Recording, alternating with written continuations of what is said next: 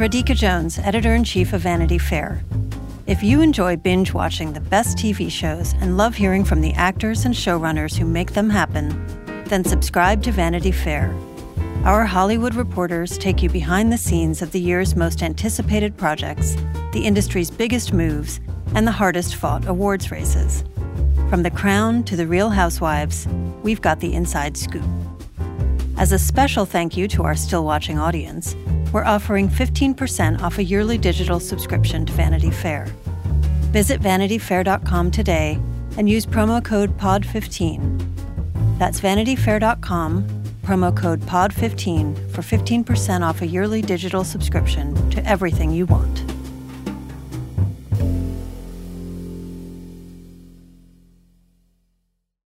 This episode is brought to you by Progressive. Are you driving your car or doing laundry right now? Podcasts go best when they're bundled with another activity. Like Progressive home and auto policies, they're best when they're bundled too. Having these two policies together makes insurance easier and could help you save. Customers who save by switching their home and car insurance to Progressive save nearly $800 on average. Quote a home and car bundle today at progressive.com. Progressive Casualty Insurance Company and Affiliates. National average 12 month savings of $793 by new customers surveyed who saved with Progressive between June 2021 and May 2022. Potential savings will vary. AI is making waves in every field it touches. President Biden is now on TikTok, and the election draws closer each day. With so much going on in the world, it is hard to keep up with it all, let me tell you. Hi, I'm Kai Ryssdal, the co host of Make Me Smart. It's a podcast from Marketplace. And every weekday, Kimberly Adams and I break down the latest in business and the economy with short daily episodes to make it easy for you to stay in the know. Listen to Make Me Smart wherever you get your podcasts.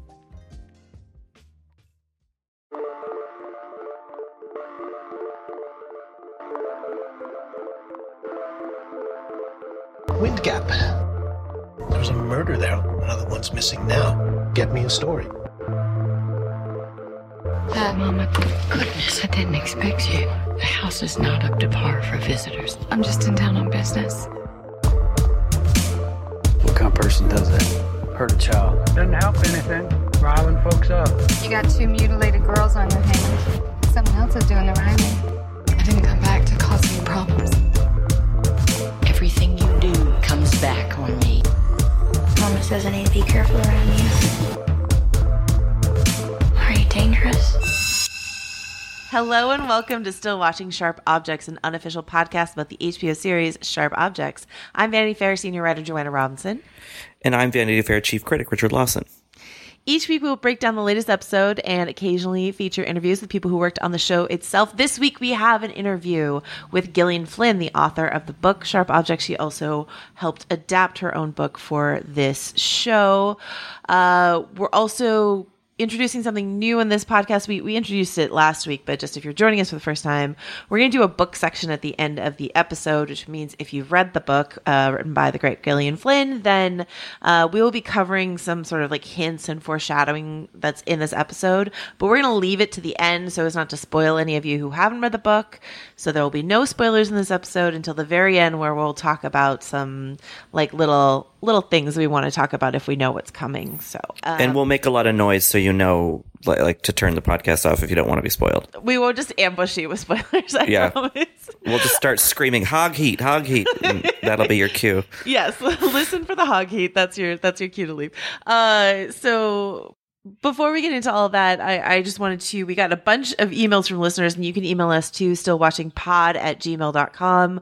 Uh, we got a whole bunch, uh, this week, uh, mostly telling us what we missed, which is, I think is like podcast listeners' favorite things to email about. And I don't, it's not like I blame them. It's just like when, when you miss something, usually you hear a lot from listeners. And mm-hmm. so something that we didn't talk about, um, enough were the uh like the are the words that are hidden around uh the world of sharp objects we talked about like the um, sort of subjective exit sign that she says like last chance to ch- change your mind when she's leaving um St. Louis and we talked about how her on her Volvo it says dirty in the in like the dust on the trunk but uh, a bunch of eagle-eyed viewers have noticed since that there are words sort of hidden all around the episode. Uh, I'll read this one email. We got a bunch though. This one comes from Amin. Amin writes, on the topic of words sort of secretly placed around the episode, before we learned Camille used to cut herself after the bar scene when she almost approaches John Keene, while she's sitting in the car, the radio displays display says wrong, uh, screen cap attached. Uh, so, but that's just one because there's also there was the word girl scratched in the painting of um Amma's dollhouse. So like basically there are these little words sprinkled throughout the episode that a lot of people have noticed. There are some in this episode, episode two, that we can talk about. I talked to Gillian Flynn about it a bit too. But basically it's a um it's a it's an interesting and clever way, and apparently this is all Jean-Marc Vallée's idea, but it was an interesting and clever way to sort of integrate this thing that happens in the book where the words that are written that Camille is cut into her body as the book progresses, they like flare up. She kind of like feels them. She's like, I felt the word like dirty on my elbow or whatever it is. Um, mm-hmm. and that, uh, that like this is a way they could do that because there's no other way to do that. Um, well, there are. You could have like floated the words up on screen with like superimposed text or something like mm-hmm. that. That would have like, been a great, a great touch. That would have been like a little, a little too heavy handed. So anyway, Gillian Flynn goes into that. Uh, it's interesting though because it's turned the show, uh, this show unexpectedly in, into like a little bit of Reddit fodder because I feel like people are are like looking really closely for where the words are. Yeah, it's become sort of Easter eggy. I mean, are you yeah. saying, Joanna, that you don't want to hear Amy Adams say, "Ow, my dirty's hurting" or something like that? well, damn it, now I do. Um. but like also in, in the, the, words obviously were super Easter eggy and we missed some of them, but also there have been other little imagey things um, it, that were put into the first episode that we did not talk about on the podcast that I had missed, and especially in terms of like one shot of a little girl sitting creepily in a corner, right? Yeah, Mary. So we got a bunch of emails about that too. Um, basically, at one point, about halfway through the episode, the ghost of Marian, um, Camille's younger sister, who died when she was a little girl, is sort of just like sitting on mm-hmm. a bench in the hallway upstairs at the house. Uh, and you, we see a bunch of ghostly figures in this episode as well. Yeah. So like that was that was a quick flash that you might have missed, but but by episode two, you're definitely like seeing seeing the ghosts that Camille's seeing. But also you- all of this uh, puts us like subjectively in the head of Camille. Yeah. the, the, words only come up, I, I, believe, associated with scenes that Camille's in. And like, it's her idea, it's the word associations that she has. They're usually connected to objects she either owns or is looking at. Um, and these ghosts are also, I believe, like things that, you know, she sees. So, um, I don't know. I think that's an interesting, um, light sort of trick in order to to do that. So I don't know. Uh, yeah. So well, like, why don't we hear from uh, Gillian Flynn herself about the words, about um, how great it is that Chris Messina gets to sweat so much in these episodes, and and all that great stuff. So here's before uh, Richard and I get to our rundown, we're gonna let you listen to a conversation with Gillian Flynn.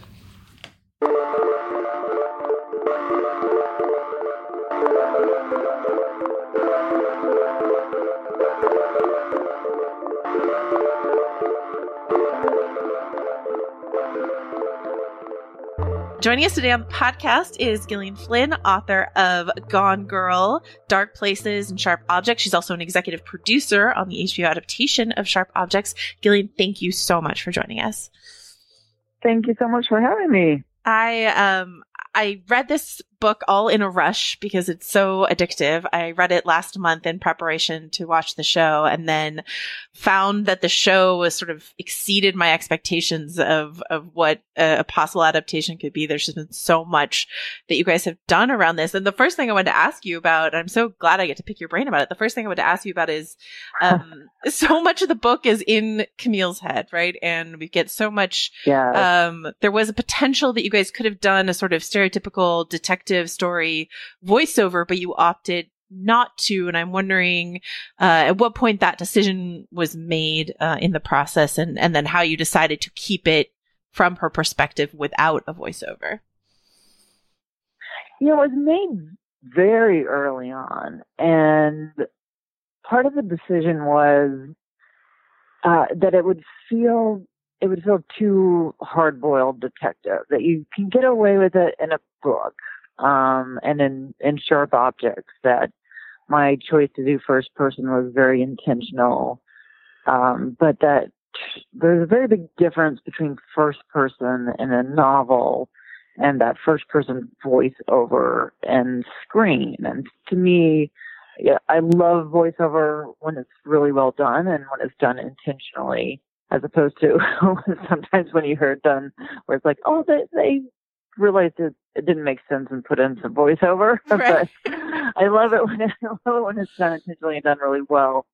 But I really didn't think it it made sense for that because uh, a voice a voiceover is a really huge amplification device, and uh, you know I just I, I didn't I I thought it was going to explode if it was done here, and I thought we could I thought we could still get away with doing it and getting all of Camille's voice, and especially once we had Amy Adams on board. Because if there's one thing Amy Adams can do, it's it's get people inside her brain. I mean, if you watch uh, Amy Adams, uh, and in addition to being a, a, beautiful actress and so good at emoting and so good um, at dialogue, is just an absolute master at the react shot.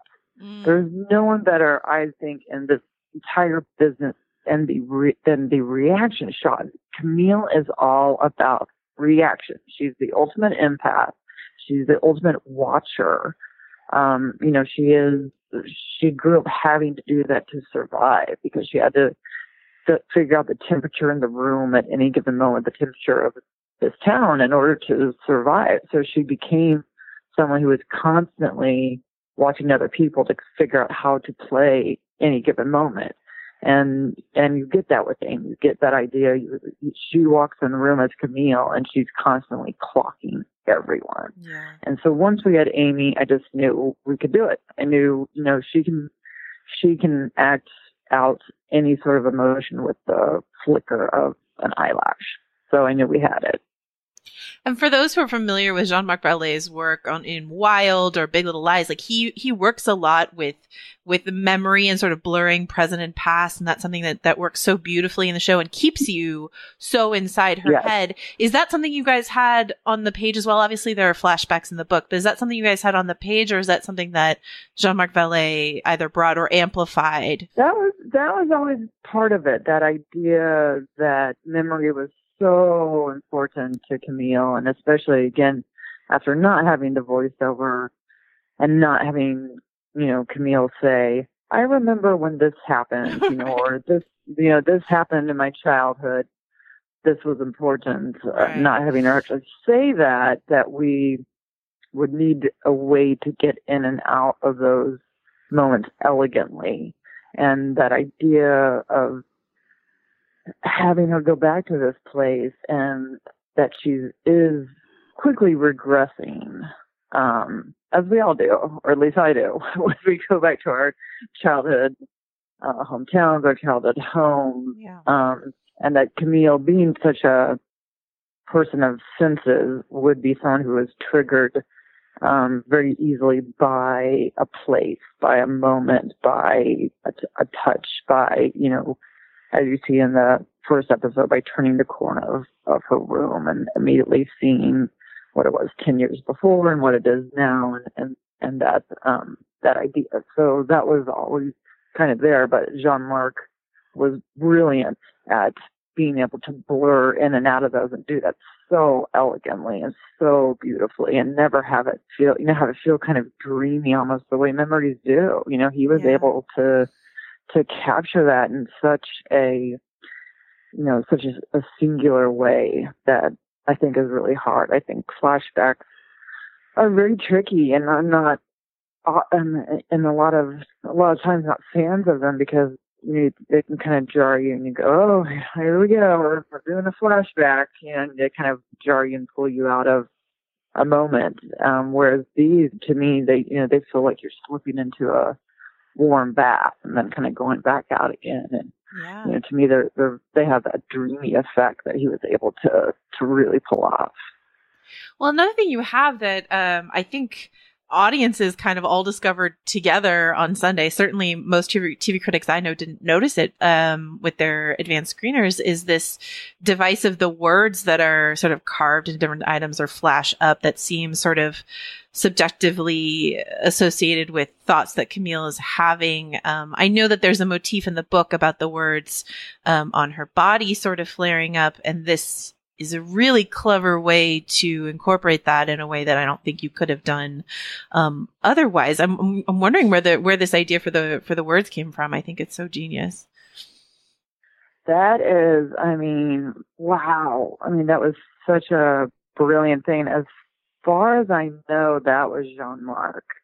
Uh, it certainly wasn't me. I can I can tell you, I, I, can definitively tell you that did not come from me because uh, uh, it was brilliant. It was brilliant, and you know, I'd had conversations over the years with with people, you know, who were interested in the book off and on. You know, it's 12 years getting the book to the screen, and it was always a conversation. How do you do? The words are so important, and like you said, in the novel, you know, she would say, you know, I I could feel the word cherry light up on my thigh, or I could feel, you know, dirty, you know, was flickering on my arm. There was always a conversation. Well, we want to keep the words, and you know, it's so important that such a theme of the book that that she has, you know, that the that such a connection to the words. But how do you do it? Um, so it was. Uh, I was so pleased um, that we figured that out. And I think that came from Jean Marc. I love how unobtrusive it is. It's not like text floating up over the screen. It's just sort of like if you yeah. if you catch it, it flickers sort of, you know, there I think in episode two, one there's like a banner um while um you know the the mother is giving is standing upside um up at the church at the funeral and she's talking and it says it flashes from hope to hurt and back to hope again and mm-hmm. it's just sort of Mm-hmm. like it flickers Mhm. you know in that way that Yes. it's really impressive um and, and I like that. I like you know if if you are are paying attention, you see it, but you don't you don't if you if you miss it, it's not a big deal either. Right. You know, no, I don't. I- I'm not a huge fan of you know the cookies and the things that you you know must see or trying to make a huge thing out of it. But I think those are those are kind of lovely little um little notes for people. Yeah.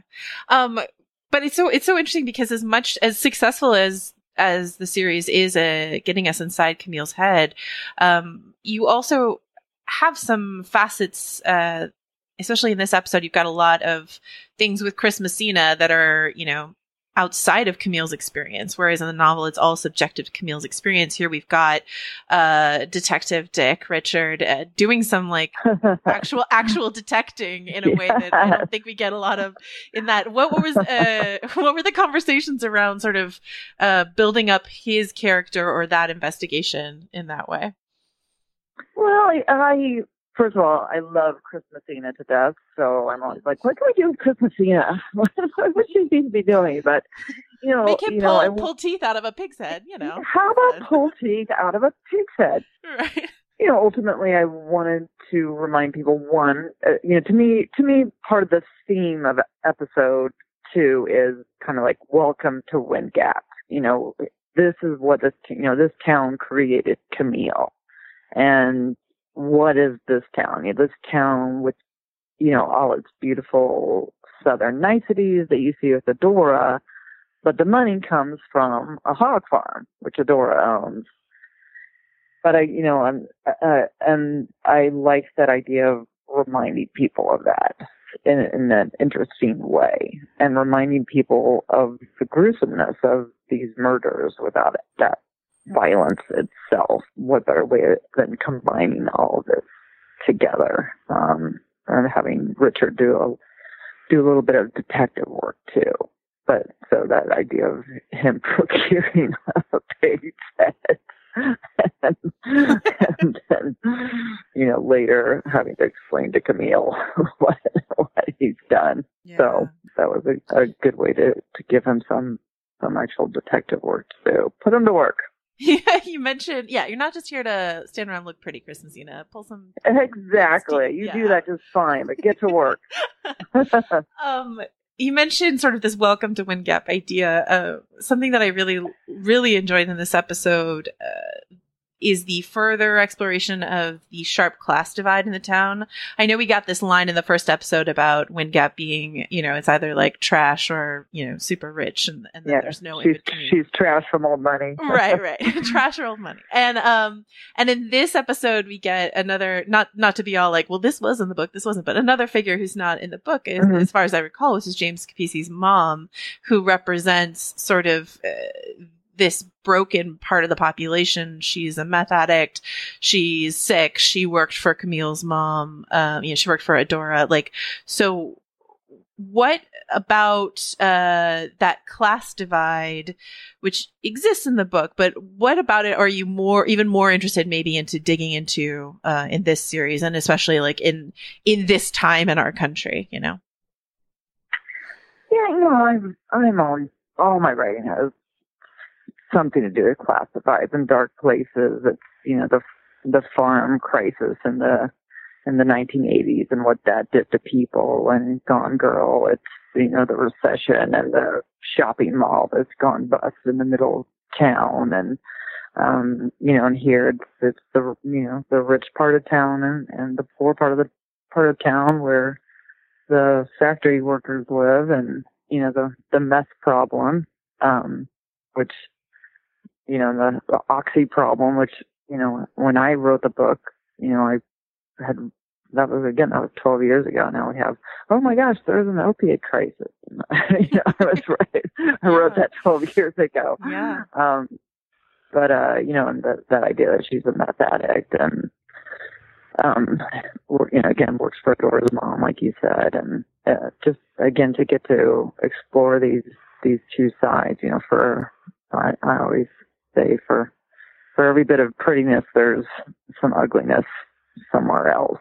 Um and I just liked I liked to show Wind Gap and you know that again that this is part of what Camille grew up with and what she saw and what she was aware of that others chose not to acknowledge and not to see that, but that Camille is someone who was sensitive and was aware of that, and you know, and that that you know that also leads you to that bit of town folklore of the woman in white yeah.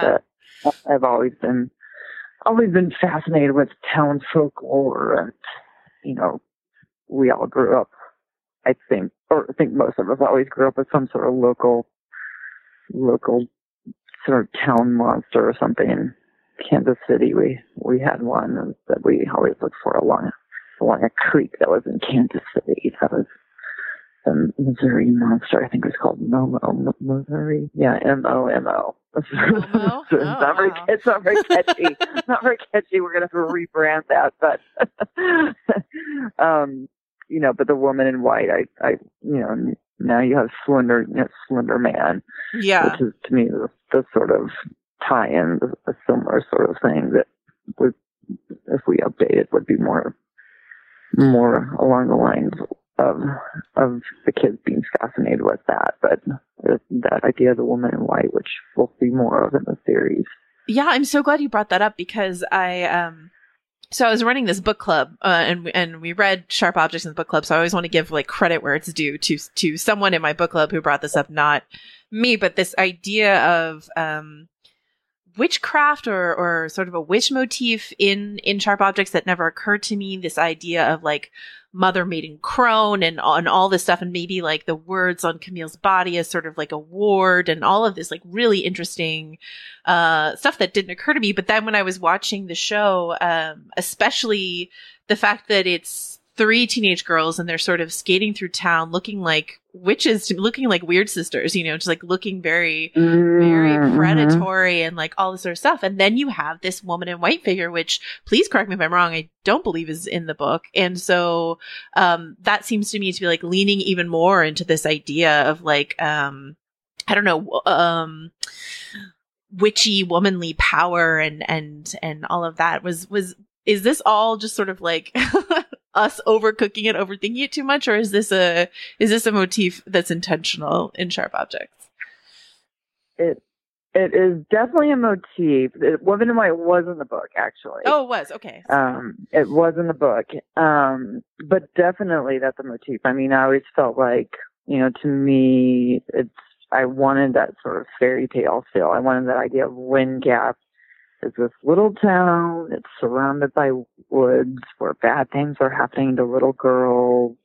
You know, it's run by you know these sort of powerful witch-like women, you know, who may or may not be good, may or may not be bad, you know, but, certainly bad things are happening, and there are definitely references to, you know, witches and witchcraft, and Amma, you know, makes mention toward the end a very strong, there's a, a speech about Persephone and her fascination with Persephone, was married to Hades, and you know, isn't she? Is she's just like her? And you know, that there's there's mentions of powerful mythological women or fairy tale like women all throughout the book and and throughout the TV series. So that's yes, so very much intentional. Um, and where did the I the the visual of uh, the girls on their skates, uh, and and not just the way that that relates to Camille's memory of herself and and Mary and her sister skating, but just sort of that visual of these three girls sort of like stalking through the town. Like, where did that idea for the skates come from? I think it's so brilliant. It is so cool, and uh, that was Jean Marc. I will admit I was not immediately sold on that. I was in the book. They travel around on golf carts. It's Yeah. mentioned that that that's how they get around town, or like on you know little putt putt golf carts, and you know that's how they that's how they cruise. And um he came up with the very smart idea of you know no they cru- they cruise around town on roller skates and um I was like, roller skates? What? um, and then the second I saw it, I was like, hell yeah, roller skates. All right. You know, because visually, you know, like you said, that wish like that there's that moment, it's, you know, it's in the trailer Yeah. also where they're kind of doing that strange undulating motion with their arms as they, and they do look like predatory birds. So creepy. so good. Fascinating. I love it. um, so, you know, trust, trust the guy with the brilliant visual mind as the moral of that story. You talked about sort of um, casting Amy as Camille and how that opened up sort of, you know, you- you're, you're like, okay, we got Amy. We, we, we've got a lot here going for Camille already, uh, automatically. Um, but I know that you had sort of been thinking about Amy for a while. Are there any, um, other performances or other casting decisions where maybe it wasn't immediately who you thought of, but what they've done with the role has either like surprised you or sort of maybe even revealed more of the character that, that you didn't expect to see in this adaptation? Yeah, I mean, I, I mean, I I just feel like we were so lucky. We were, I mean, I, it, it sounds fake to say that, but I mean, Patricia Clarkson is just such a perfect Adora. So you know, I knew she would be, be and and Eliza Scanlen, who plays Amma, is just such a one to watch. I can't even get over it. She's just she's so good and you'll see you know anyone who's read the book you know knows the arc she travels along and she just you know she has to play so much she has to play you know this girl who's forced to be you know this idolized sweet innocent creature you know, and, and you feel sorry for her because she wants so desperately in a way to be that because she's in this position where she's forced to be jealous of a dead sister. I mean, when you, when you actually think of that, you think how horrifying that is. And when you realize that, you know, that scope of that, of that jealousy, it's, it's so heartbreaking. But at the same time, you know, in episode two, when you see her, her more more naughty side when she's out with you know with her girls and putting vodka into pop so that she can steal things, sneak out and see that and you see her as a, a real teenager and, you know she's she plays that so perfectly and, so, and to see her just toggle back and forth so effortlessly is is pretty pretty amazing. Um you know miguel sandoval who plays Yeah. curry camille's editor oh um curry was always one of my very favorite characters in Sharp Objects, even though he's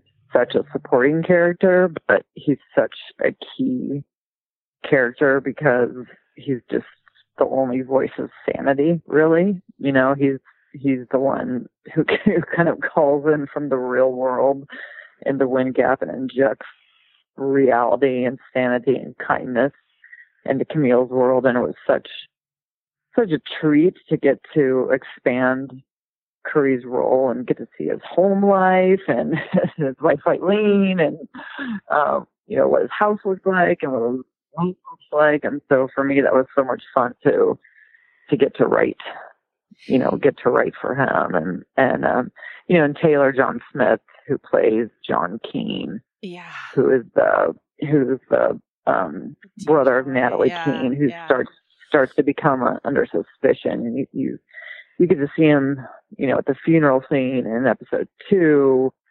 You know, he he starts to come under suspicion mostly because he has natural human reaction of crying and being sad that his sister's dead. But you know, in Wind Gap, you know, men should be men, and it's uh, people start to become suspicious that he is openly crying and moping and crying all over town, as everyone says, and you know what? Why is he putting on that show? Uh, and but as the episodes go on, he's just um, he is just he was such we found him, and it was just such a dawning for us. It was like ah, got him. He's so good. Um, I I wanted to yeah circle back to the Curry role because my co-host Richard and I were talking about this, you know, because we are both journalists and obviously have a long time experience with our editors, and I know that you worked as as a journalist for so long. Um, I was like, Curry is is just like the ideal editor that you want to have. You're like your dad editor almost. Right. Um, yeah. Totally. he's such a dreamboat. But I, I, um, I like what episode two does in terms of exploring, um, Camille's ethics around journalism and like her her struggle with Yeah. this, with this little thing at the end of, of whether or not she got the mom's permission to be in the room, her lying to him at first, her thinking about taking that part out of the story, and then her getting so like defiantly frustrated with with her mom's uh, criticism of her that she's like you know fuck it and leaves it in. Um, Mhm. I was just wondering if you could you could talk about that that whole little mini plot line in this episode. Yeah, I mean, just that idea that you know, um, you know, and it's not. I and I think you know, I don't know to tell you the truth what the official rule is on that right now in, in journalism. Like, I don't know if you know about that that idea of not having permit. You know, she's been given permission to go in the hounds, but not necessarily Natalie's room. So she goes in there and looks around, and you know, she she gets some real details about who this girl was and what she was like. And you know she really wants it for the story and she wants to impress her beloved editor slash friend who you know is really pushing her to kind of do better. And there's so much kind of involved in getting that paragraph basically. Like kind of just lands on that one paragraph that um that she goes back and forth on whether she should include, and then then on top of it, she lies to him and says she did get the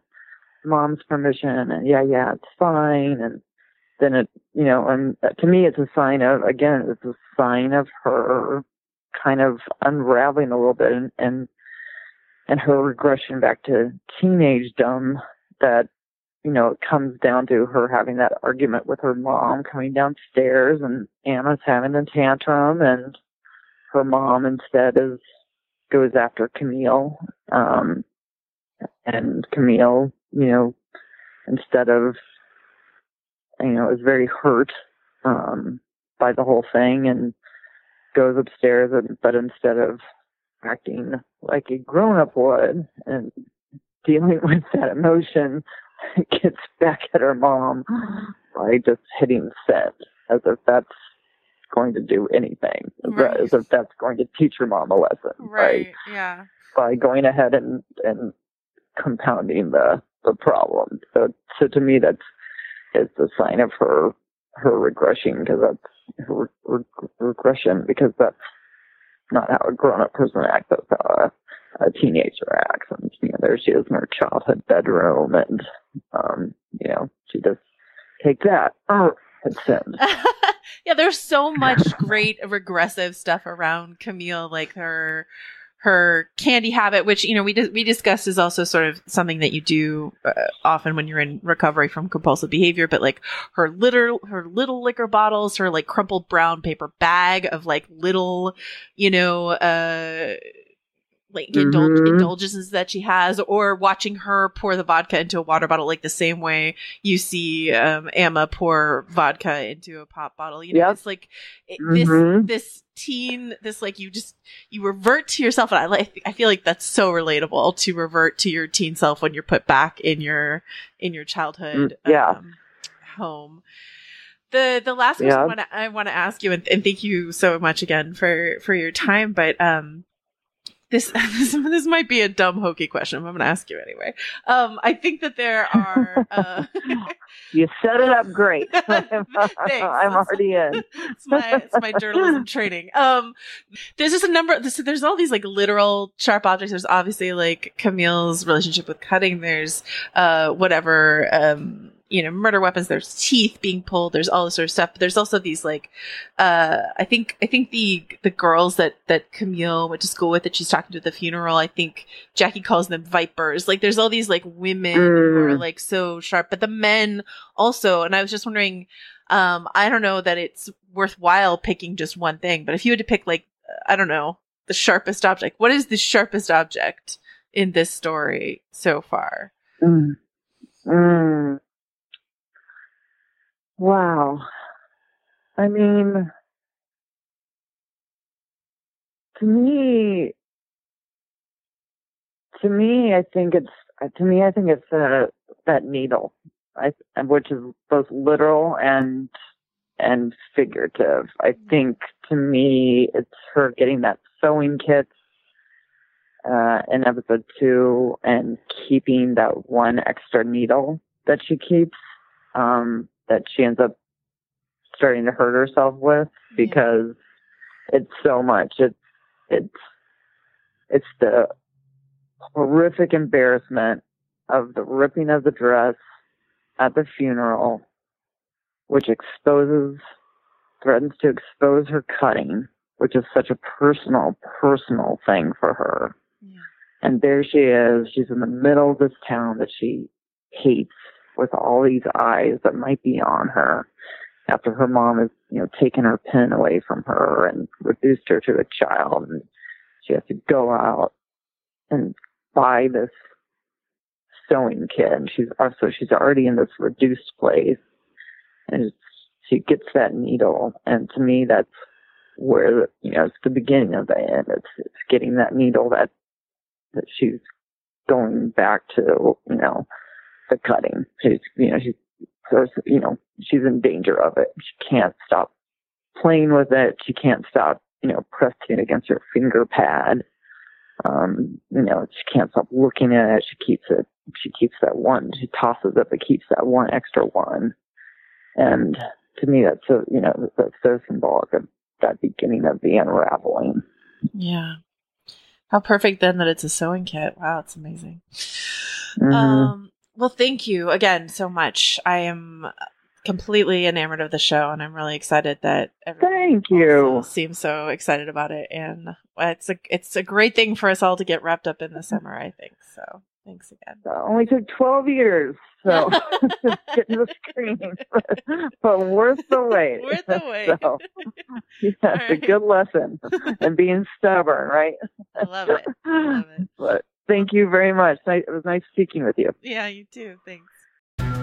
And if you are watching this video, either I'm dead or I'm in a very, very, very bad situation. She said, Oh my God, I can hear gunshots. I can hear men outside. Where are they? What have they done to them? Are they dead? Are they not dead? There is one suspect her father, the Sheikh. It's Madeleine Baran from In the Dark. We've teamed up with our new colleague Heidi Blake at The New Yorker to try to answer a question about one of the richest men in the world, the ruler of Dubai. Why do the women in Sheikh Mohammed's family keep trying to run away? There's five policemen outside and two policewomen inside the house. So basically, I'm a hostage. And he reminded me that Sheikh Mohammed can get me anywhere. Because you're a rich and powerful person, you can effectively break any law you want in our country and get away with it. The Runaway Princesses is available now. Follow In the Dark wherever you get your podcasts.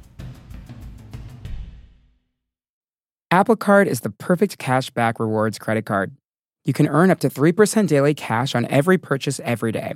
That's 3% on your favorite products at Apple, 2% on all other Apple Card with Apple Pay purchases, and 1% on anything you buy with your titanium Apple Card or virtual card number.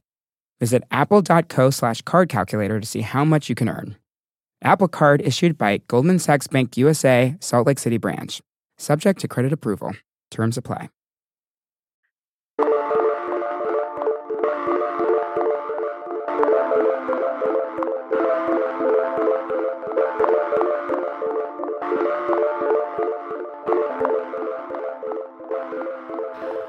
Well, that was Gillian Flynn. Thank you. Um, we're so grateful that she joined us on the podcast. But now Richard and I are going to get into it. This, this is season one, episode two, Dirt, directed by Jean Marc Vallée, right, written by Gillian Flynn. Um, this is an episode that takes place mostly around a funeral and a wake. I think it's uh, one day or maybe two days, but it's it's not it's not a long not a long stretch of time, um, judging by the fact that Camille is in her funeral dress for most of it. But we see. Um, we see everyone sort of getting ready for the funeral. Richard's getting a shave, and the Preaker house is is getting ready. Um, something that I think is kind of interesting in this episode, I might just like follow this thread for a little bit, is like all the Richard investigates the murder stuff. What did you think of of this part of it, uh, you, Richard? I, I liked it. I mean, I think that you know this at least in the book form, it's such a singular story, you know, yeah. in, from, from Camille's perspective. And so obviously the requirements of television, you need to sort of build that out a little bit. Um, and I was a little bit worried. I think I mentioned last week that like the Chris Messina aspect felt like the most cop show to me, like aspect of it. Yeah, I mean, yeah. He, he is a cop, but it also just felt like the more like the most like TV ish. But in this one, you kind of, I don't know, you sort of see where he f- is starting to integrate into the story in a non intrusive way. Um, while while the whole thing still focuses on Camille, um, Richard is serving a um, a necessary purpose. Yeah, it's interesting. I, am I'm, I'm sort of split on it because I like Chris Messina a lot, and I like the way they're introducing sort of um, more typical procedural, almost murder mystery investigative stuff. But what's interesting about the book is the men um, are so peripheral to yeah. all the women in the book. And so like this is this is like beefing up his role a bit. He's not just a satellite to camille. There are scenes that are just him.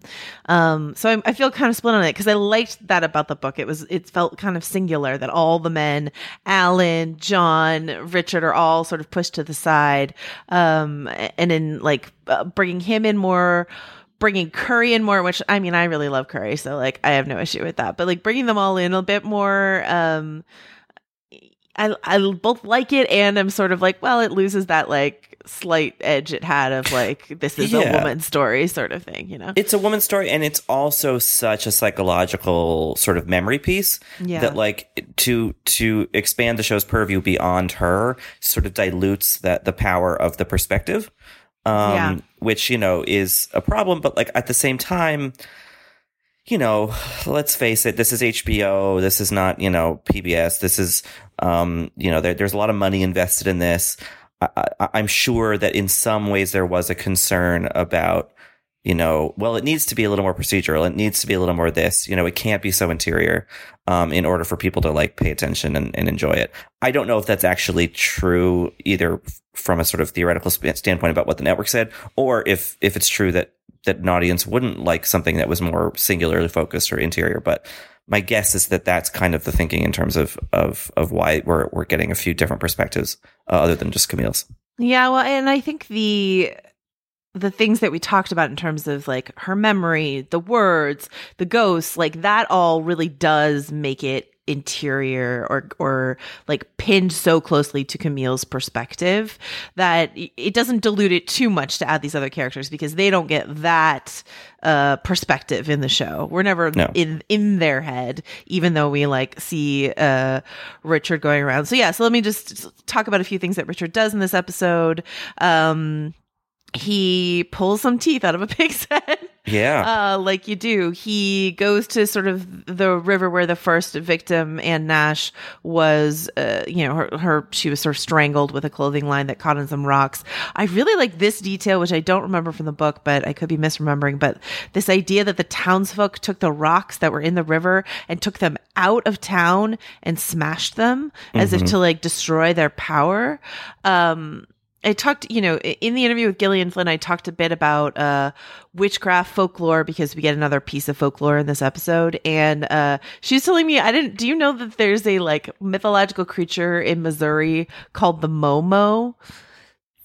Well, I mean, that's what the kids called me when I was living there, but I, I mean, it was rude and it was homo- it was homophobic, frankly. Um, no, I actually have not heard of that creature. Okay, so it's a um it's like a Bigfoot esque creature. It's and Momo is short for the Missouri monster. Uh Mhm. And that's what they call it. And I don't know, it's like this this very regional bit of folklore that I had never heard of. And Like, like, the Jersey Devil or something. yeah, like the Jersey Devil. I don't think we have one in California, or not one that I know of. Um, but I don't know. It's that it's that like fun, interesting bit of like very, very regional and specific mo- monster uh, or haunting that that I find interesting, and like this a this superstitious idea of taking the rocks out of town and the way it's shot of them in like slow motion. It's almost like um like witch trial hysteria and and all this sort of stuff. I just uh I find that uh addition because it's like kind of in the book, but I find that the way that that's been expanded to be really interesting. So Yeah, absolutely. I mean, in California, you do have the the the dragon that ate Sharon Stone's husband's foot, so don't forget that. the mighty mighty. yeah, don't forget that one. Um, that's very real. Um, but yeah, I love I love anything that dares to incorporate sort of superstition, myth, folklore, like i- into something that is by and large a pretty like grounded, realistic kind of thing. You know, obviously this is like an arty show, but this is not a supernatural show. This is not a show that's going to be, um, you know, dealing with anything beyond the realm of the real, um, unless it's in someone's mind. Um, and I think much in the way that True Detective did in the first season, anyway, teasing at this sort of, I don't know, sort of, you know, ambient, sort of latent spiritualism or whatever you know, that kind of surrounds and, and binds a community together is really interesting because as someone who lives in a huge city where that stuff exists, but it's not quite as, um, concentrated, I I find it really interesting to kind of look into, in, in on. Yeah, and it's sort of like it's a it's a way to talk about um how towns like you know small towns like Wind Gap uh sort of hold on to older notions in, in a way that's different from some of the other comments like basically Camille calling everyone there a rube or whatever it is. Like that's one kind of way to call it backwards that's insulting. And then this is another way to to call it sort of um slightly out of time uh in a different way you know not not like cynical modern city thinking but sort of like uh, i think richard calls it magical thinking magical thinking of wind gap i don't know i, I, Yeah. I think it's kind of lovely in this uh, also very like creepy and unsettling way so Well, I think there's a tendency to think, you know, at least from my perspective anyway, that like, oh, well, everything has been so sort of homogenized and, you know, social media, the internet has made every community, big or small, sort of vaguely the same. But like, in point of fact, like, there, I mean, depending on the community, obviously there, there is going to be sort of regional specificity, local, you know, specificity. And, and, and I think that, uh, it's an interesting way to be reminded of it, you know, sort of through the lens of this very dark show. Yeah. Um, and so I, th- I think that that's all that Richard does, except for an interaction with Camille that we'll get to. But that's sort of like the Richard, the Richard thread of the Yeah. episode.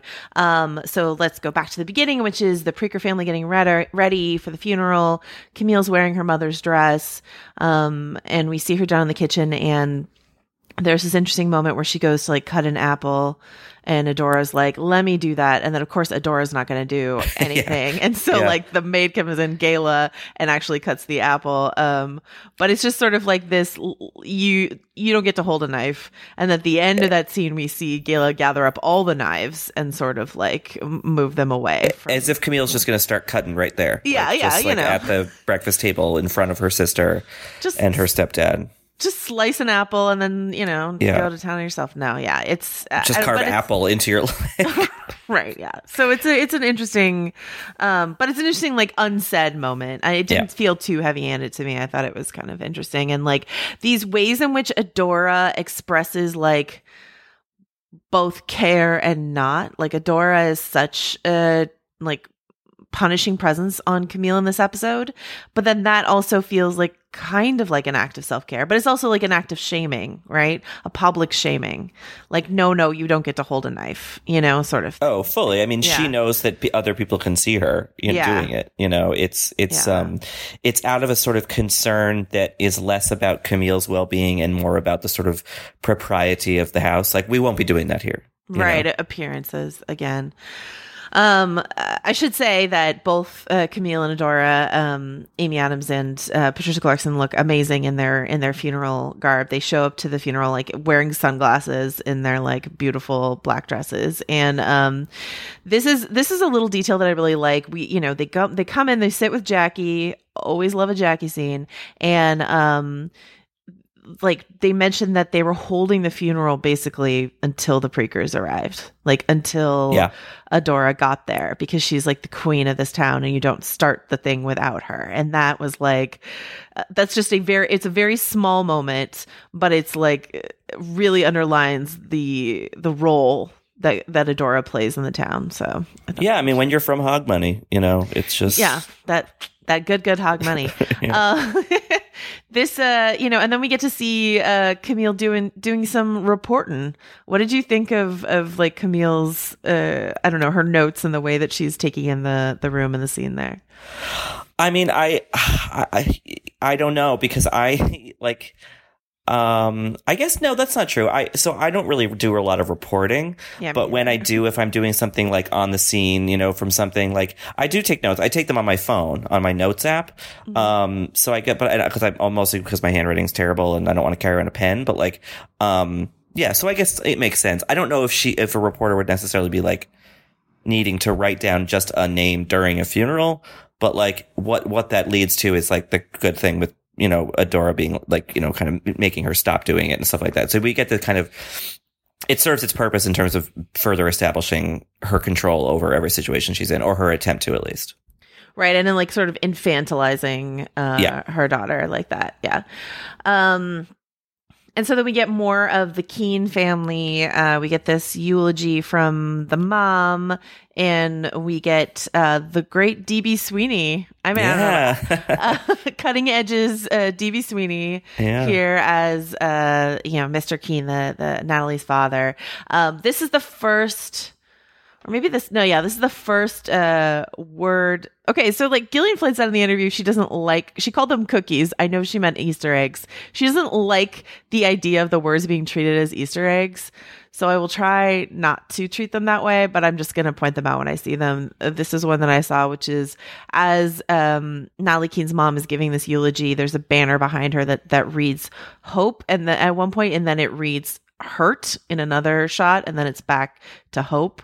Uh, so that's that's like one word that sort of flashes up. We also get I I like the way that Camille is reporting because like you I'm not really a reporter in that way but she says stuff like Bob Nash contaminated which I kind of liked or she, Mhm. she called the John Keene's girlfriend Jackie O like who's the Jackie O like stuff like that I'm just like I like you Camille and I like the way that you Yeah. like your brain works you know her notes are sort of snarky and like Yeah. yeah, for her, you know, kind of like a, a shorthand for herself. Yeah, Yeah, I liked it a lot. Um, and then we, you know, we get this like um, Camille remembering Marian's funeral, we just like you're constantly flashing back to this like really uh, pivotal moment for her and the way in which she feels like rejected by her mom, uh, even in this moment where they should be have something to bond over, which is the loss of Marion, um, rejected by her mom, and then uh, her dress rips. um, what did you think of this moment where her dress rips in the in the church? I mean, it was I, I, I she said earlier like that her hips are higher than her mom's or something Mhm. like that. I mean, it's a pretty obvious way to just kind of further be like, oh, she doesn't quite belong here. She doesn't fit here. You know, uh, she doesn't uh, uh, kind of abide by her mother's sort of strictures or whatever. Um, but also, you know, uh, you know.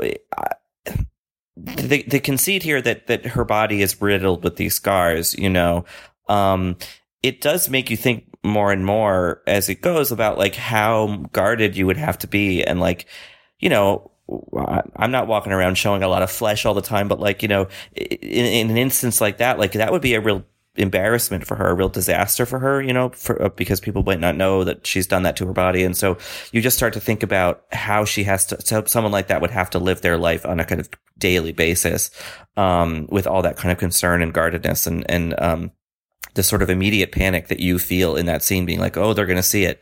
Um, I think is like, is a, is a good distillation of, of, you know, what that character might be feeling all the time. Yeah, it's funny. Like the first time I saw it, I didn't even think about the scars. Like, I, you know, I, I don't think this this doesn't happen in the book, and I didn't think about the scars. I just thought of it later in the episode as like a convenient way to like get her a, sh- a, needle, basically. Right, yeah. Um, but uh, Gillian Flynn did mention like that this was like an exposure of the scars to me, and so then when I watched it again, I like noticed that you can like see the scars through the rip, and I was like, yeah, like yeah. I mean, I had thought about because the book does explore this, just like the way Camille has to dress Yeah. and like the challenges of that. The fact that like she has to wear a black dress to the funeral that cover like to borrow a dress that manages to cover like down to her wrists up to her neck like all of that is not exposed the tights like everything. Um you know not just her like city wear that she like has but all this other stuff too. And so like um i had thought about that but i yeah i hadn't thought about that rip in the side being this like huge exposure for her and the like and adora not just like the decorum of ripping your dress in a church but like adora also thinking about the scars as well in that moment. So um yeah it's uh it's it, i think it was a really good a really good move. And then and so then she like goes she goes to buy a, a sewing kit and and she sees her sister and the and the little roller girls out on town um you know stealing some vodka basically. Uh I, I thought this interaction was really interesting because it just struck me i I don't know about you. I get really wary around teens. I think it's Oh, uh, terrified, terrified. Isn't there? Isn't there this like? Yeah. There's a great John Mulaney bit around like how scared adults are of children sometimes because they're so Oh. m- mean. Um. So uh, what it like this scene? She's like she's trying to be like so. She's like, don't try your shit on me, Amma. I I know this routine. I know you have vodka. Like I get it. I know you. I was you. Like I get it. Um. But she also was just like kind of wary of these teens because they're yeah. they're frightening, right? It's the kind of thing where, like, you know, uh, us and the audience who are grown ups are like, yeah, like say say that thing, like tell tell her off that you that she you're you're like hip to what she's she's trying to pull or whatever, and you think it's working, but then there's a little thing where it's like, no, they still did, they still think she's like old and weird, you know, Yep. like like no matter how like wise or cool or knowing she seems, it's like there's still this barrier. Um, Oh yeah, I'm fully terrified of teens. Um, I, I went back to my college last spring to do a thing, and I was walking around campus like terrified because I was like, there are so many like 19 year olds here. Um, and then a friend of mine said to me, like, Richard, you're in your mid 30s. They can't even see you. Like, you don't like you don't even exist to them. So I took some comfort in that at least. um yeah so we the um this whole exchange happens. The one of the girls i think her name's kelsey says like a super disturbing thing where she says the killer's not killing the cool girls. Yeah. Uh huh. And Camille gives us like what the fuck face to that. So I don't know. It's an interesting moment. Um, and then we get like uh, some of my favorite parts of any episode, which is a phone call to Curry, a Curry call. Yeah, yeah. Um, wait, really quick Yeah. on the on the cool girl thing. Yeah. So what what we've learned about these girls is that the, one of them was kind of outdoorsy, tomboy, right? So Yeah. there we are getting this slowly developing portrait of girls who are kind of outsiders. Yeah. Um, and um, and not just outsiders in that they're not cool, but like that they are not following a certain stricture that has been sort of assigned to them by their girlness. yeah. Um, The kind of girls who keep spiders in their rooms. Like, right exactly yeah like like weirdos um uh and i think that that is important Yeah, yeah. I completely agree. Yeah, yeah. but yes curry curry call a curry call um we you and i sort of formed this thesis last week of um i don't know we heard curry cough and we were not a curry cough and we weren't really excited to hear a curry cough uh, in this scene we see a ton of medication Yeah. on his dining room table and his wife says something like um you can't afford to take this on too not not right now uh so yeah i would say curry is quite sick and i don't think he's told camille would be my guess. Right because he's kind of trying to soften it. He's like oh you know me i don't drink on the weekdays anymore. Right. Um you know i'm not smoking. And and and it's he's sort of couching it to her in this sort of like i'm just trying to be healthy but like clearly we are seeing that there's a deeper issue happening. Um we see camille outside the house uh like where the wake she's gonna go in for the wake and she uh she's fiddling with a needle on her like finger pad which i really liked. She sees bob nash get thrown out. We find out that uh detective richard had like put a tracker on like bob nash's car seemed like right? Doing something with bob nash's car. Um and then we get the second word that I noticed in the episode, which is an, a more obvious a shot of the word scared scratched into her car door. which later Becomes sacred. Yes, yes. I was very proud of myself for noticing that on the second viewing of the episode.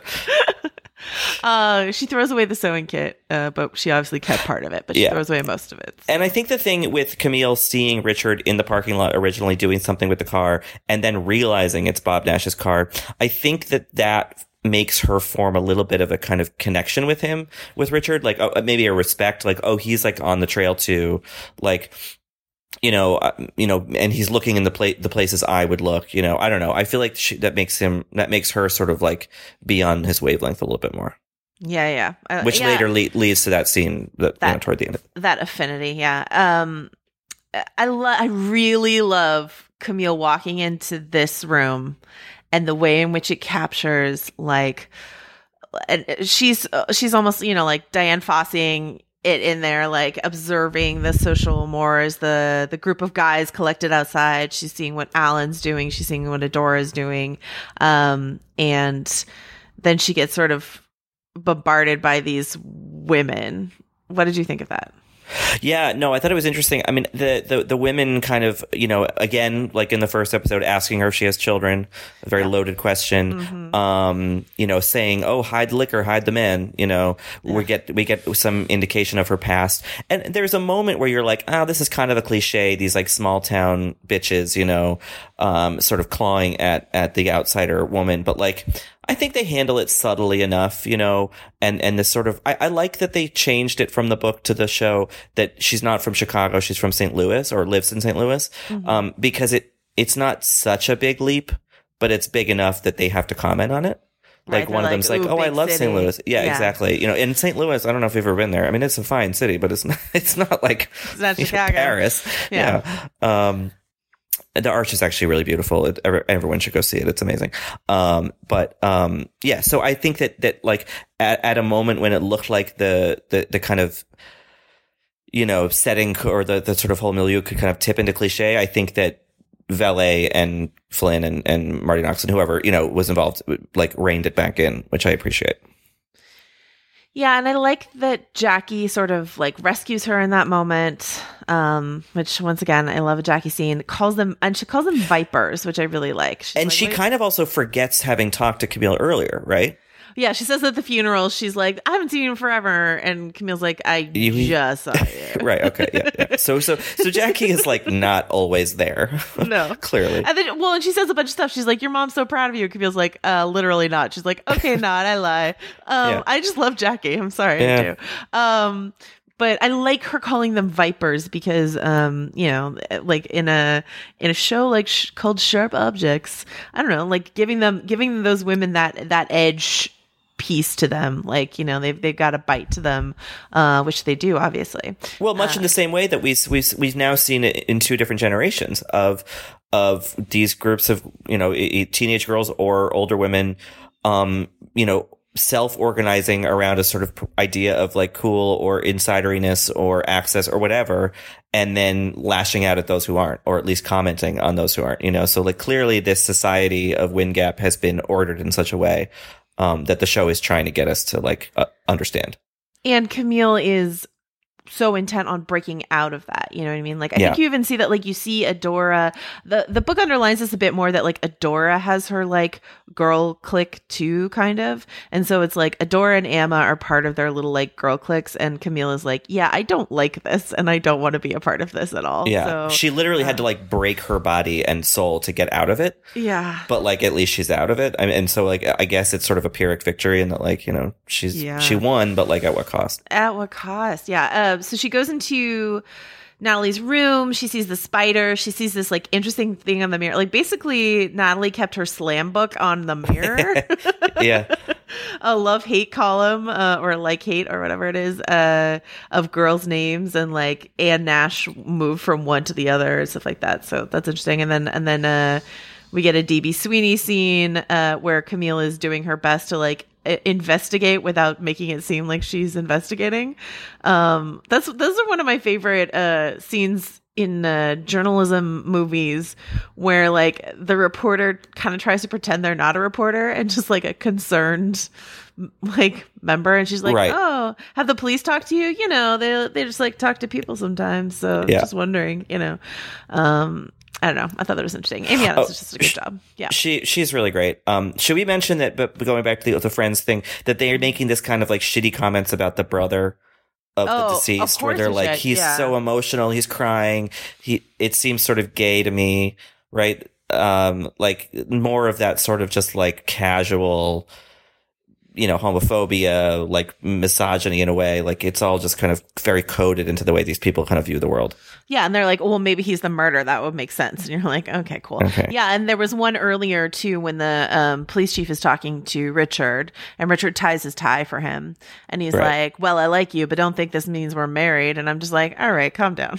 Like, I did like when he called him Clarice, Clarice Starling. Though. yeah, he called her was good. Agent Starling. is really good. Yeah, Yeah, that was good. Um, so you know, Camille, Camille, like lets the spider out, goes back into the room, gets caught in there by Adora, gets dressed down by Adora, and um, Adora, I believe, uses the word sacred. Like she's talking about the room, and she's like, "How dare you go into this little girl's room? You more than anyone should know this is like a sacred space. How dare you?"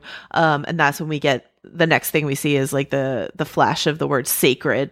Uh, instead of scared on the door. So Yeah, and there's been like kind of imagery of sacred rooms, obviously with um, the sister's room, but also um, Camille has these kind of you know very Vallée uh, quick flashbacks to her mother's room and the kind of transgression of putting a toe past a certain threshold of the door. You know, like Right, the, the implication that they're not supposed to go in there. You know, and um, you know, I, I guess I, I sort of like my my parents' bedroom when I was a kid was sort of this like I mean like I could go in there I wouldn't get in trouble or anything but like it was a kind of like protected space in a way and it seems like this really is. So obviously Adora has a very strict sense of um of space and uh you know where people can travel.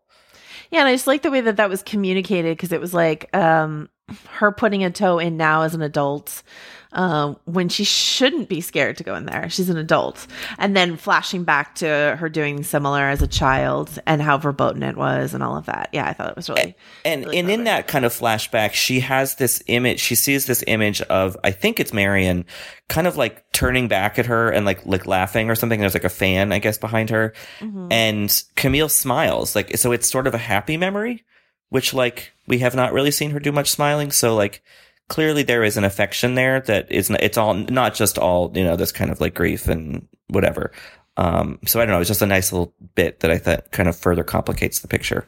Yeah. Um, and then we see, like, I, I, like what you said earlier about um, Camille sort of having an affinity for Richard, seeing him on the case, because, like, this is Camille on the case. At one point, Curry says to her, like, she's not there to solve the mystery, but obviously, like, she kind of wants to solve the mystery. Of course. So, yeah. so she's on the case.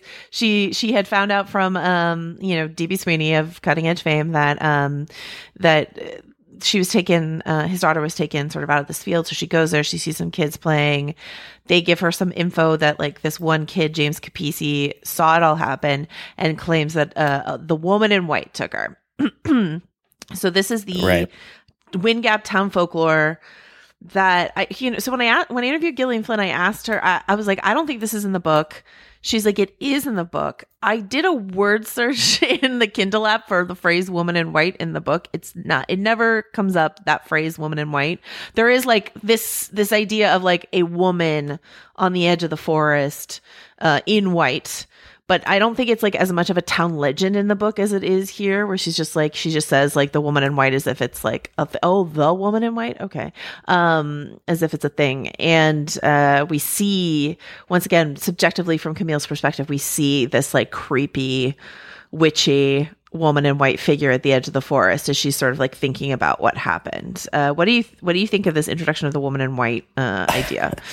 Um, I think it's interesting, you know, again going back to all their superstition and folklore stuff. I thought it was also funny that these two boys she talked to to get the kind of information about this are these like kind of like feral children who are just like dirty and sort of mean and like like just sort of they seem very much like of the town, like raised by the town. Yeah. Um, you know, they they seem a, bit, a bit parentless almost. Um, so yeah, I think it adds an interesting dimension. I think again, it, it sort of it it it it bridges something over to True Detective for season one in in that the sort of like well, is there actually something like more mystical happening?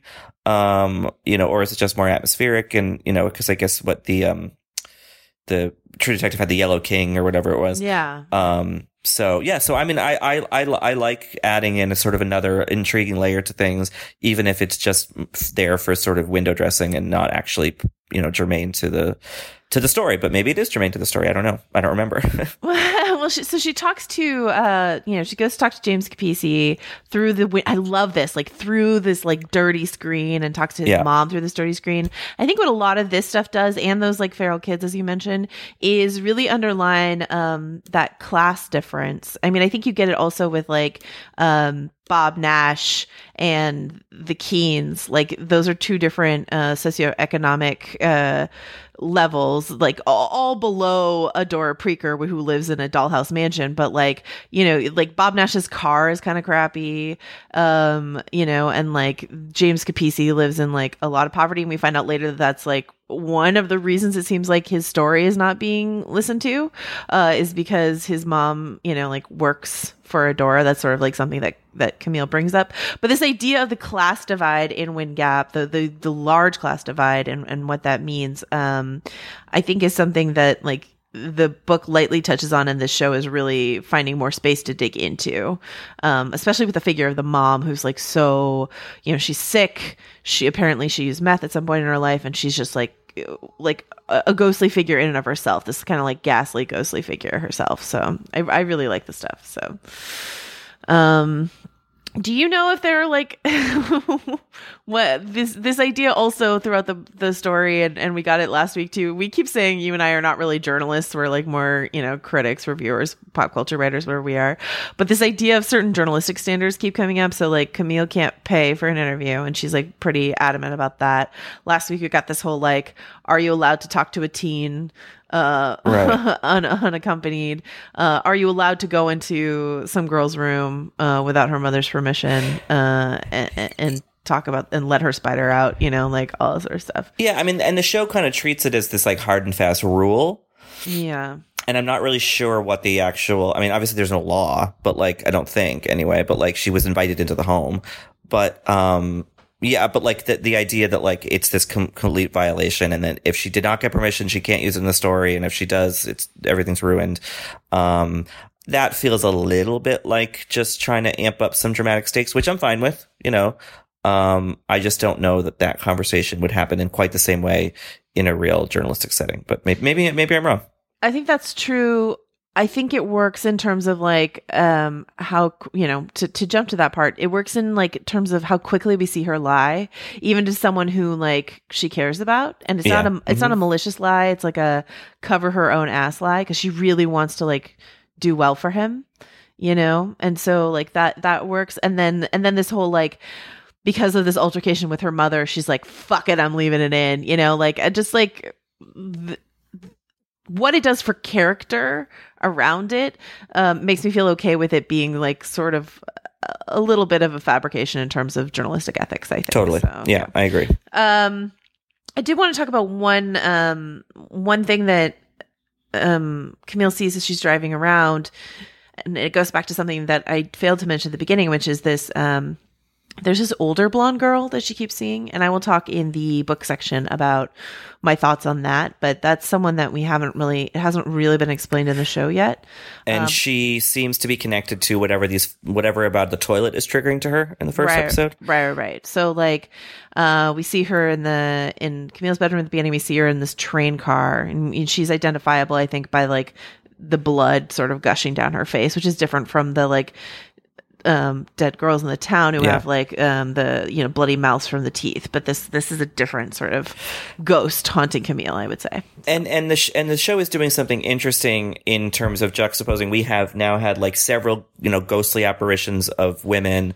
Um, we obviously have these sort of these this this pit of vipers here, you know, and yet when talking to um uh the police chief and to Richard, we get this continual, you know, insistence. It was a man did this, a man did this. Yeah. And so she's seeing a sort of world of almost kind of female menace that they are not keyed into at all. Um, And- yeah, and the guys at the funeral too are like, well, let's start. You know, like they're they're looking for a guy. Everyone's looking for a guy who did Yeah. it. And Camille's like, yeah, but what if what if James Capisi's right and it's a woman? And like, yeah, the police chief's like, no way. She's like, really though? Okay, maybe. I don't know. Um, we, I really love this scene. That okay, the scene that happens in the bar. Um, I really love it as once again a really efficient bit of storytelling because we get all this stuff with like the pack of guys at the end of the bar who were at the funeral and are now at the bar and are being like really uh, predatory in their own way to Camille, like heckling her in a way that like um helps you understand it. And it recalls to me, I mean, I I would not be surprised if they were the exact same pack of boys she flashed back to in that like scene where she's swimming in the lake and that one boy stops and sort of like aims a gun at her. You know what I mean? Like I would not be surprised if those exact literally the exact same boys. Um, but just the way they're crowded around her at the end of the bar and then the way that she talks to Richard and he does some really efficient bit of exposition giving you like her background of like you know he's like princess of wind gap bow down messina's delivery and that was really really good and like just you get a sense of who camille was in the town um in a way that feels graceful to me uh and and not slow it's not like this show stops to talk about um camille's popularity camille's beauty camille's whatever it's like it's all part of furthering um this conversation and connection between camille and richard i really yeah, and I think that you know it. It obviously the scene also highlights that like f- for us, for the viewer, for whatever, like it is actually pretty valuable to have another outsider for her to talk to. yeah yeah You know, because it was just her against the the, t- the town, like that might get a little oppressive in a way. And so, and the maybe the and the phone calls with Curry don't quite do it enough because he's far away and whatever. So I think that like you see that if for no other reason that he's also, I mean, she's not technically an outsider, but she kind of is. Like he's an ally in that, you know, and so Yeah. there's that at least. Um, and you know, and also all this kind of creepy talk about how hard it is to pull teeth, and like that you'd have to have like a lot of adrenaline going to do it. Um, sets a very very gruesome picture of you know beyond the already gruesome picture of what happened to this kid. it's both gruesome, but also I really like Messina's delivery of like this sort of like rueful, bashful. Yes, I did buy a pig set and pull teeth out of it. Like that is Yeah. the thing that I did. Yeah. Um, and so yeah, so just a few more things before we get to the book section. Uh, I like this uh, Camille pouring her vodka into a water bottle in her room, just the way that like Amma was pouring the vodka Mhm. into the Sprite bottle. That nice connection between the two of them. Um, I like the we get this like crazy hissy fit that Amma throws over like seemingly her dollhouse. She says she keeps saying it's not right, it's not right, it's not right. Like the some detail about her dollhouse isn't right, and like uh, Adora rather than like address that issue, uh, lashes out at Camille, and that's I Mhm. don't know. That's something that like I think almost every sibling can relate to. uh, Like a, Yeah. po- a point in which your parent attacked you when like you were not the one behaving badly necessarily. It's not always like there's a favorite. It like can go back and forth, but like that it, that injustice, that Yeah. injured injustice of it all, you know, sort of thing. Yeah, and and I think that you know uh, Amma being so upset about this is not right about her sort of very contained world is very reflective of her mother, you know, who also is very controlling over her contained world, and and you know, so obviously things have been inherited, and I think like part of the the distance between Camille and her mother is that like she didn't value the same stuff in the same way. So maybe she's seeing kind of Amma in in a, in a obviously hyperventilating way, like that, that she sees that, sh- that, um, Amma and, and Adora are much more akin to each other than she is. Yeah, and I, it's it's an interesting thing because um you know like the last thing I'm, I want to talk about because there's also this connection between these doubling, I guess is what I would say. Like that idea of like how Amma and Adora are alike and the ideas of how Amma and Camille are alike and the ideas of how uh, Marian and Camille were alike because you get this really interesting flash at the end of like uh, Camille in her bed you know, we, we've watched the needle progress through the uh, episode. It, you know, we we see it. She still has it. She was playing with it on the outside of her jeans. She's just like been flirting with this the whole episode, and she basically like relapses into, um, I mean, cutting or doing something with the needle. But the way that they, the way that Jean Marc Vallée shoots it with her memory, uh, she's lying in bed and it flashes to like Marian in the coffin, lying in the coffin, and then the shot of her lying on her bed in just like a very similar position. And it's just like these these flashes of like dead girls and Camille and how dead she feels and how she like hurts herself to feel alive and all of that stuff. It's just like really brilliantly done, you know. Yeah, I that that that series of cuts uh, is is I mean uh, in the you know in the show um is great. And you know one of them is the porn from the little shack that she stumbled into as a teenager in the first episode. And so there is a sexual component to this. Like it's all wrapped up in a very messy ball of twine you know? Um and I think that it's a it's a really like propulsive ending to the episode. And it ends with this LCD sound system song um I didn't know that. I had to look that up. Um that's really like it, it's it's not upbeat exactly but it's got a it's got a beat you know? Um and so it's a little bit kind of discordant with what we've just seen.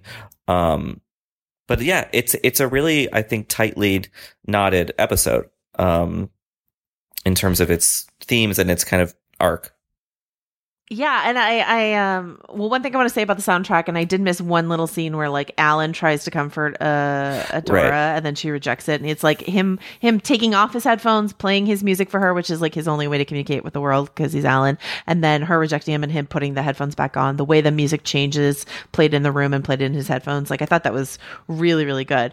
But the way that music is used throughout, and we talked about this in the last episode, like through the device Camille has, and then through Alan's like sound system. Um, the device is interesting because uh, occasionally it helps. Uh, people who are not as like hip like me to like know what we're listening to because she'll like turn it on and like the you know it'll be like M Ward. I'm like, oh, this is an M Ward song or like LCD Yeah. sound system. I'm like, Yeah. thanks, Thank you. Uh, thanks, John Mark. Uh, anyway, so yeah, it's a. It, I like the word you use, which is propulsive. Really propulsive. Ending the episode. I just want to see more. Um, I haven't seen episode three yet, but I'm really excited to, and and I'm really yeah, mm-hmm. I'm really happy with where this this season's going. what did you think of the post-credit scene of elizabeth perkins and db sweeney doing the pamchenko from the cutting edge. I thought. I mean, I didn't know Perkins had it in her, but I think Uh, it, uh, she yeah. nailed it. Uh, Yeah. The California judge gives her 10. yeah, good. Toe pick. Toe pick. All right. Uh, if you haven't seen The Cutting Edge, classic, classic Moira Kelly joint uh, from the 90s, uh, you should watch it. I watched it recently. I watched it during the Olympics this year. I, Sure. I, I, I think I Yeah. watch it every winter Olympics. It's a great, I watch The it's a great movie. Edge, so. Um, so toe pick is our cue to end the episode if you don't want to be spoiled. Hog heat, Right. hog heat, hog heat. yeah, we need like like a, a hog heat siren noise or something. Here come the spoilers. yeah. All right, so this is for book readers only. Uh, and we're just gonna like run through a few things. So the girl that she sees in her room in the mirror in the train car, that I believe is her. I, I don't know if I talked about this last week, but that I believe is her roommate from her like the institution who committed suicide. Um, and we've talked about how I think I've talked about how I believe that storyline is going to be uh, expanded. Uh, you know that that the phone or t- iPad Touch or iPod Touch, as you mentioned, uh, it belongs to her. So like you know that she's all these dead girls that Camille has had to Yeah. deal with in her life, and and this is one. And it's interesting that they're seating her in here um, without uh, telling the audience who she is. She's just there, uh, and we'll figure it out eventually. So. The floor stuff is really good. Do you remember this from from the book? No.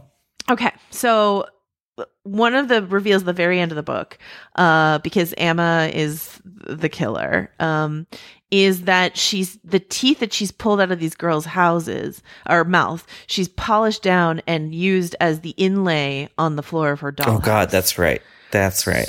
So all the stuff with the floor of Adora's room and like Camille's like you know fear of treading on it and stuff like that is both as you say thematically good for the story but also like a way to establish really really firmly in our mind that really distinctive curved ivory inlay floor that's um both in the there's a shot at the beginning of the episode where Gayla the maid is cleaning Adora's floor and then Amma's cleaning that same floor in her dollhouse at the same time. It's a really cool shot regardless of what the floor winds up meaning, but it's um but it's like uh you know look for all the times that the show is like, "Hey, look at this floor. it's going to be important. There are teeth in there." Um Yeah. yeah, and, and and when uh Richard pulls the teeth out of the hogshead and he holds the tooth up, um, because you don't think of teeth as really looking like what those uh, ivory inlay things look like, but actually when he hold when he held that like pig tooth up, I was like, actually. It does look like Yeah. that because like with the root and all it does look like that so that was an interesting sort of moment um we get this part where Amma is like whining because she wants to go to the funeral, and then like directly after that, Richard's like, "The killer would want to go to the funeral." Um, So, so here's my thing I didn't want to say in the spoilers Yeah. in the non-spoiler section is how uh, do you think the show is leaning a little too hard into like well no a man definitely did this do you know you know what I mean like do you think that they're kind of indicating or they're protesting too much you know? Um and it, to kind of almost indicate the other the opposite is true. Um I can't really decide because I'm kind of tainted by the fact that I already know. Well, what's interesting to me is I I still don't feel like even reading the book, I'm satisfied with knowing how exactly it is Amma was able to pull those teeth out. Yeah. Um, and this, like, giving Richard this investigation with the pig, like, really underlines how hard it would be for her, even with her two friends helping, um, to pull the teeth out. So I, uh, I, I don't know about about the yoinking, but yeah, the the the the conversation with the with the chief of police did feel a little like heavy handed to me. I would say, yeah yeah, because it's just like they're just really uh, so obviously setting him up to be wrong Yeah, but I don't. Like, what's interesting to me is I so I, I know a lot of um, I know a lot of book readers who are watching the show with like partners who are not book readers, like girlfriends Yeah. and boyfriends and husbands and wives and all this sort of stuff, and they're like, um. a- A lot of their partners have called Amma as the killer from the beginning, and I actually thought Amma was the killer when I read the book, and so I don't think it's a mystery that like needs to be that mysterious to be s- you know satisfying i don't think That's it needs true. to be that surprising to be satisfying I was Um, talking to um friend of all VF podcast Bobby Finger about this very thing and about how much he likes the book and is excited for the show. He's like, I mean, you know from the second page that it's clearly the girl that she did it, you know. Yeah. But you don't care. It's Yeah. like it, it's it's about how Camille figures that out. Yeah. So if people are willing to like, you know, have it be less of a mystery and more of a process of revelation or something, like fine. Yeah, exactly. Like I, it's funny. My um, my friend, uh, friend of this pod, I'll say Dave, Gon- oh, or, or the guy who edits this pod, uh, Dave Gonzalez. Uh, he uh, he read the book at the same time I did, and he figured out it was Amma because of the teeth. He's like, he's like, why would she have? Who has ivory inlay in their uh, Right. dollhouse? He's like, and that's like towards the beginning of the book. It's mentioned. He's like, that's definitely where the teeth are, and like he figured that out right away. And I was That's like, good. I was like, that's really good. I don't know how he figured that out, but Very um, sharp, Dave. But I think he's he's one sharp object, that Dave Gonzalez. That's but right. um, but I don't. I didn't figure that out, but I was just like, it's Amma. It's got to be Amma or Adora. It's like either one of them. So yeah. Um. All right. So the last thing. Oh, this stuff with um this one husband that they're lingering on. I'm gonna call him a husband. Like this one of the guys who like she sees at the funeral, she sees at the wake, and then she sees at the bar, and he like leaves the bar. He gives her a weird look at the funeral. Um. He's so this is Kirk Lacey who's the husband of Katie Lacey, who's sort of like the alpha viper who came to talk to uh, Camille. Camille's sexual assault as a teen in the book is sort of is very glossed over, and I don't believe they're going to gloss it over in this adaptation.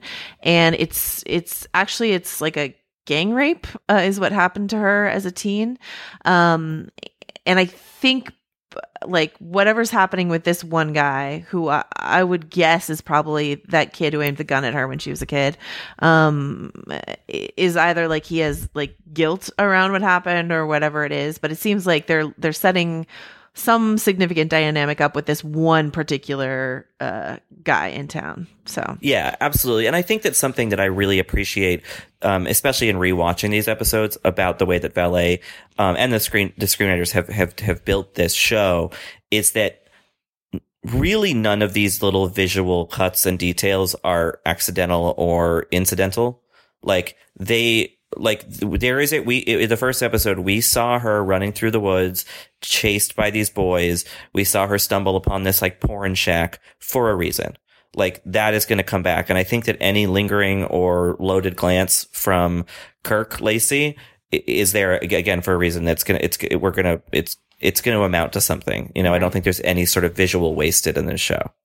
And I mean, I think that's like what Jackie keeps alluding to, right? I mean, we talked about this last week, I think, but like, you know, Jackie keeps talking about her demons and all this sort of stuff. And I think Yeah. that like, I don't know who knows about the sexual assaults. Um, but I think that like at least Jackie knows. And Sure. um, that I'm interested to see how that all plays out. Elizabeth Perkins is like, one of the show's MVPs by far for me. So um, amazing. All right. Well, that I think is it. Is there anything else we missed? Um, if no we, i think we covered it if we did, we will definitely hear from listeners. Um, yeah please email us Uh, still watching pod at gmail.com. Uh, Richard, where can people find your work on the internet? uh inlaid in the floor of a dollhouse Uh, and I will be just outside that dollhouse pitching a fit about, uh, you know, It's not right, it's not right. Richard is not right for the floor. Um, the you can find Richard also on Twitter at Rylaws. I'm at Joe wrote this. We will see you next week for episode three.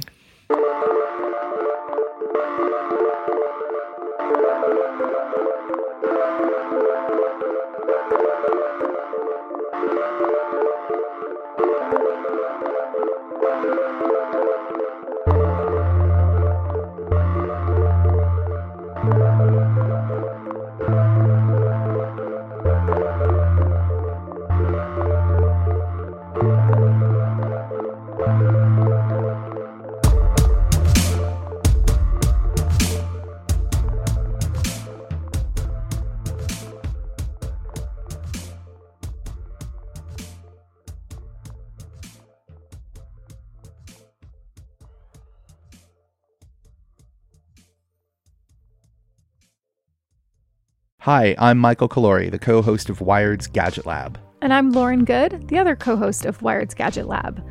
Get ready to dive deep into the cultural phenomenon that's been shaping conversations, sparking movements, and breaking barriers for over a decade The new three part docuseries, Black Twitter A People's History, based on the groundbreaking Wired cover story by Jason Parham, explores everything from the fun, games, and inside jokes that characterize the early years of Black Twitter to the social movements, the voices, and the hashtags that made Black Twitter an influential force in nearly every aspect of American political culture. Join us as we unravel the threads of this digital community, tracing its origins, celebrating its triumphs, and exploring its impact on society at large. Watch the series from Onyx Collective in association with Wired Studios, premiering on Hulu on May 9th.